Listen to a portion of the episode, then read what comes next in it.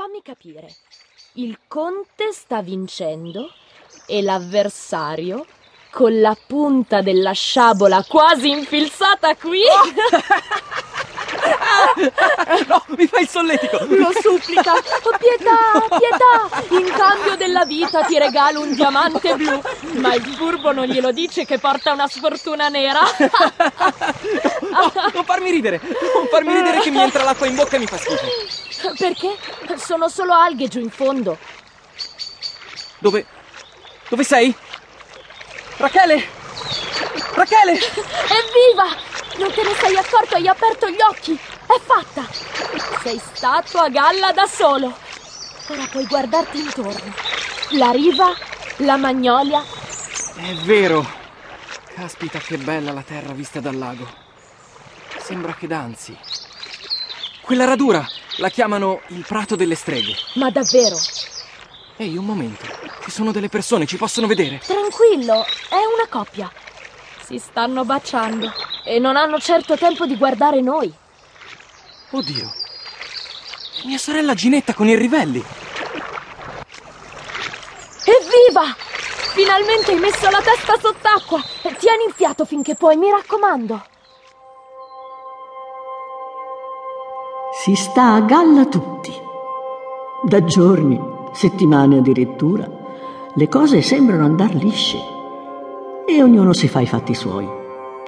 Una generica speranza ha preso il posto della paura. Del Duce si racconta tutto e il contrario di tutto. È a Ponza. Ma va, alla Maddalena. L'hanno portato in montagna. Ma no, al mare. Sembra la maschera di ferro di Dumas. Rachele l'ha trovato nella mia biblioteca. L'ha rigirato tra le mani quel tomo e poi lo ha lasciato sullo scaffale. Gli ha preferito un libro di botanica. Però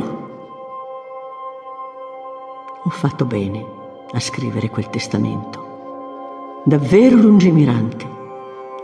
Ed è proprio grazie a questa mia qualità che so riconoscere nella timida brezza, nella superficie appena increspata del lago, il preludio alla tempesta. Così come nell'apparente calma di quest'agosto del 1943 riconosco l'illusione. L'esercito è allo sbando e qui, sulla linea di confine con la Svizzera, si gioca una partita senza speranza. Stare a galla o affogare. In entrambi i casi è il fallimento.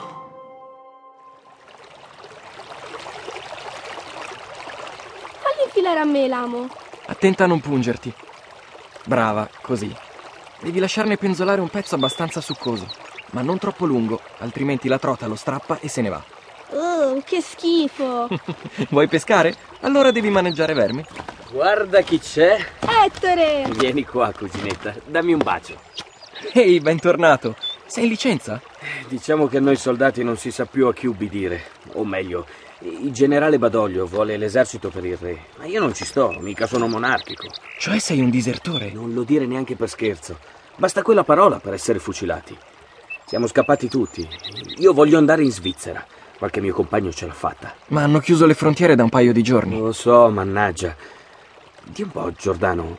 Ci sono ancora i buchi nella rete su a monte. Dovresti chiedere a mio padre. E poi come te la cavi con i campanellini? Sì, l'ho saputa questa bastardata. Ma dicono che non ne hanno abbastanza per fargli fare tutto il vallone, il bosco, la parete di roccia poi. E come fanno? Land, land, land, su fino ai buchi. Figurati, come passare di lì lo sappiamo solo noi.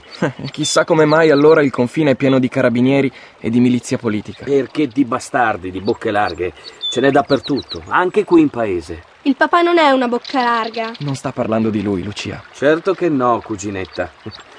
Ho sbagliato, accidenti. Avrei dovuto tirare dritto finché la dogana era aperta.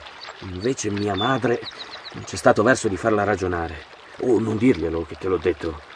A proposito, Giordano, la tua vuole ancora che diventi prete? Beh, Se proprio ci devi andare in seminario, prima cerca di conoscerla una ragazza. Ma lui la conosce già. Si chiama. zitta Lucia! Anzi, vai a casa. Ma non abbiamo pescato neanche una trota. Prendi il cesto e...